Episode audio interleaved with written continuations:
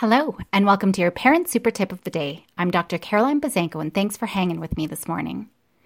Continuing on being proactive and setting our kids up for success, a key point is to be explicit, being very clear with whatever your expectations are. So, making sure your kids have a very vivid and clear picture of what the end result needs to be.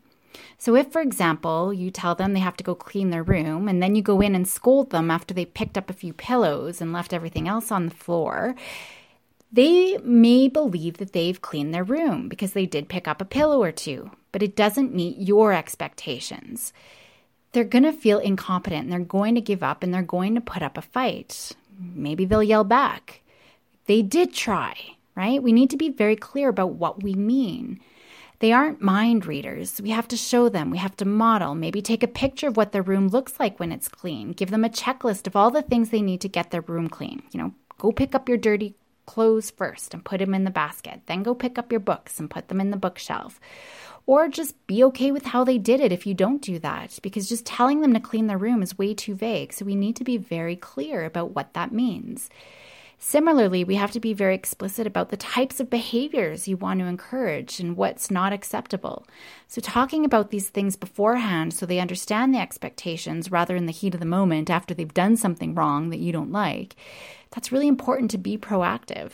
I mean, obviously, pro- problematic behaviors are going to come up, so you can use those as good learning opportunities and allow doorways for future conversations of what's appropriate. So, for today, be explicit. If your child is going to a friend's house and you want them to behave, don't just say be good. There's a reason you're telling him that. It's because maybe he won't say please or thank you.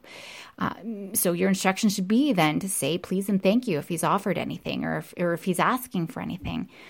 If you say be respectful, that's vague. What does that look like for you? What does being respectful mean? Is it waiting your turn to talk, using a quiet voice, saying, Excuse me, making eye contact? You need to be very clear. So, watch the instructions and expectations that you're giving for today and be explicit. Have an awesome day and go make happy happen.